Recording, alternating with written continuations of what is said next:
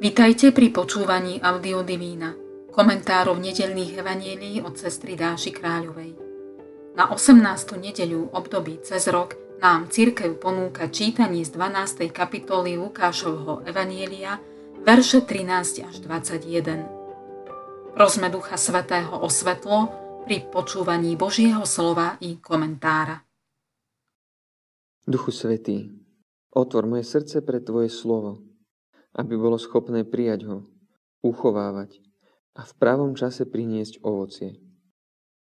Otvor predo mnou aj toto slovo, aby som mohol preniknúť cez obal ľudských slov k jeho životodarnému jadru a stretol sa v ňom s pánom. Kto si zo zástupu povedal Ježišovi, Učiteľ, povedz môjmu bratovi, aby sa so mnou podelil o dedičstvo. On mu odvetil – Človeče, kto ma ustanovil za sudcu alebo rozdeľovača medzi vami? A ostatným povedal, dajte si pozor a chránte sa všetkej chamtivosti. Lebo aj keď má človek hojnosť všetkého, jeho život nezávisí od toho, čo má. A povedal im aj podobenstvo. Istému boháčovi prinieslo pole veľkú úrodu. Premýšľal a hovoril si, čo budem robiť? Veď nemám kde uložiť svoju úrodu. Potom si povedal, toto urobím. Zrúcam svoje sípky a postavím väčšie a tam uložím všetko obilie i ostatný svoj majetok. Potom si poviem, duša, máš veľké zásoby na mnohé roky. Odpočívaj, jedz, pi a veselo hoduj. Ale Boh mu povedal, blázon, ešte tejto noci požiadajú od teba tvoj život – a čo si si nahonobil, či je bude. Tak je to s tým, kto si hromadí poklady a pred Bohom nie je bohatý. Bohatý na Boha Lukášovo evanielium je najsociálnejšie zo všetkých. Najviac útočí na boháčov a najviac sa zastáva núdznych. Bohatých má evangelista doslova v zuboch podľa neho žiadne bohatstvo nie je legitímne. Ani to, ktoré nám poskytuje príroda vo forme dobrej úrody, ako to dosvedčuje nedelný text Evanielia. Vlastne jedno bohatstvo je podľa Lukášovho Evanielia predsa len legitímne. A je cieľom ľudského života byť bohatý pred Bohom. Ako? Byť bohatý skromnosťou, byť bohatý jednoduchosťou, milosrdenstvom, radosťou. Skrátka byť bohatý na Boha, lásku.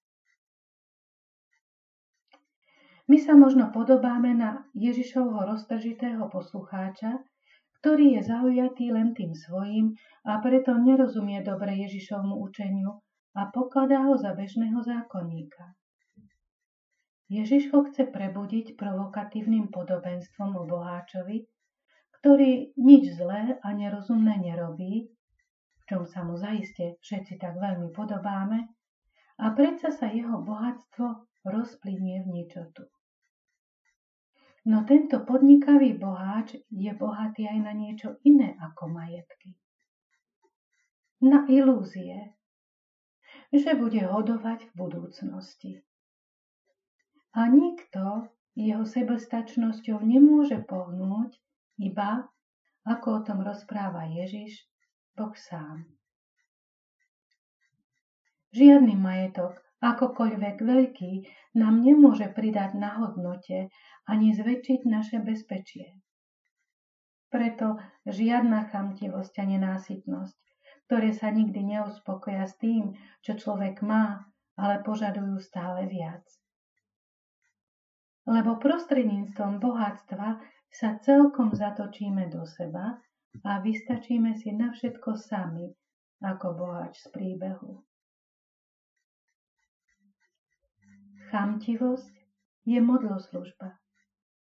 Naopak, dávanie bohoslužba. Znamená to, že si nemôžeme dovoliť žiadnu zberateľskú vášeň, ktorá nám zvykne tak chutiť? Ale áno, zbierať je dovolené, ba potrebné. S tým rozdielom, že na prvom mieste nie pre seba. Inštinktívny strach o svoj život, ktorého krehkú krásu a vzácnosť zažívame všetci, by nemal zahlušiť našu schopnosť dávať. Inak bude náš život bez krídiel. A to by bola škoda.